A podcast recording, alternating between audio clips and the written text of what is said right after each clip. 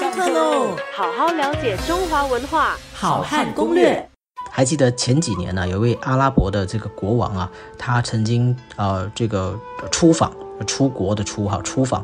那么他出访的时候呢，动用了五架豪华大型的喷射客机，带了四百五十九吨的行李，还有好几名夫人随行。那么此外呢，还有一百多名随从。像这样的一个这个非常浩大的阵仗啊，洗版了我们的新闻好几天。啊，不知道各位还记得吗？那么，但是如果呢，和历史上哈这个中国古代的皇帝要出巡来相比的话呢，那恐怕呢，真的叫做小巫见大巫了哈。啊，我怎么这么说呢？啊，我们就先拿第一位啊的这个皇帝呢来做说明好了。各位知道第一位的皇帝是谁呢？当然就是秦始皇。呃，秦始皇他一统天下之后啊，他其实是非常的这个啊关心他所统治的天下的。所以根据文献的记载啊，他总共呢出巡了五次。也就是说，当他一统天下之后啊，他其实十年多之后就就不在了，就去世了哈。所以呢，他这个出巡五次，那么。他统一天下之后出巡了五次，也就是说，平均每两年就要出巡一次哦。这个频率是非常的高的。可是当时他所拥有的天下是非常之大的。那么他怎么做到呢？啊，在可靠的文献，比如说像《史记》啊《秦始皇本纪》里面记载，就提到说啊，在啊始皇二十七年的时候呢。他就这个出巡了陇西北地种种种种地方，然后呢，他有治驰道。好，我们讲这个驰道的驰怎么写啊？驰就是我们讲奔驰的驰，道就是道路的道。所以各位知道，顾名思义呢，它就是说可供马奔驰的大道叫做驰道。那么各位知道，这个秦始皇他修了几条呢？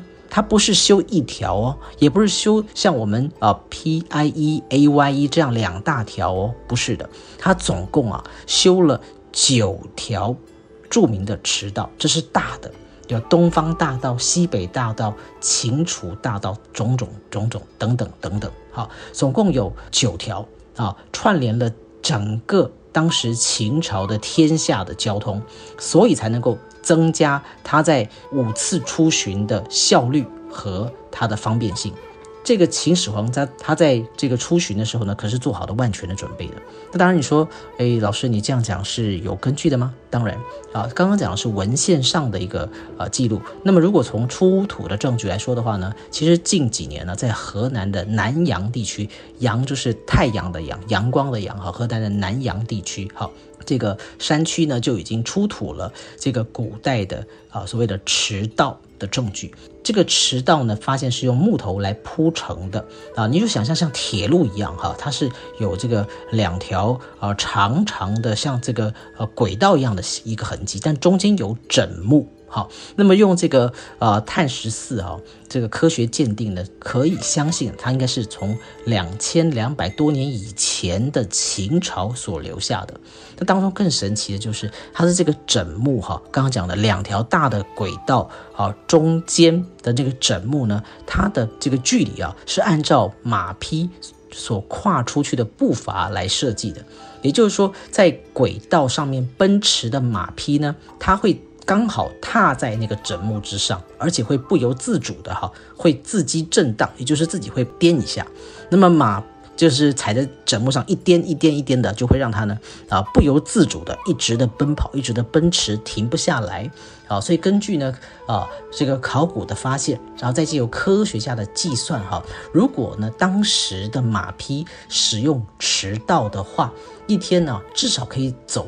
六百公里哦，所以这是我们现在的科学家去计算的话呢，它的这个时速也是这个相当的快哈，就是说一天呢可以跑六百公里，感觉上啊秦始皇是一个啊非常老掉牙的人物了哈，可是呢他的统治的效率，还有他当时治理天下的呃科技，其实是现在我们才看起来也觉得相当的令人感到惊奇不已哈。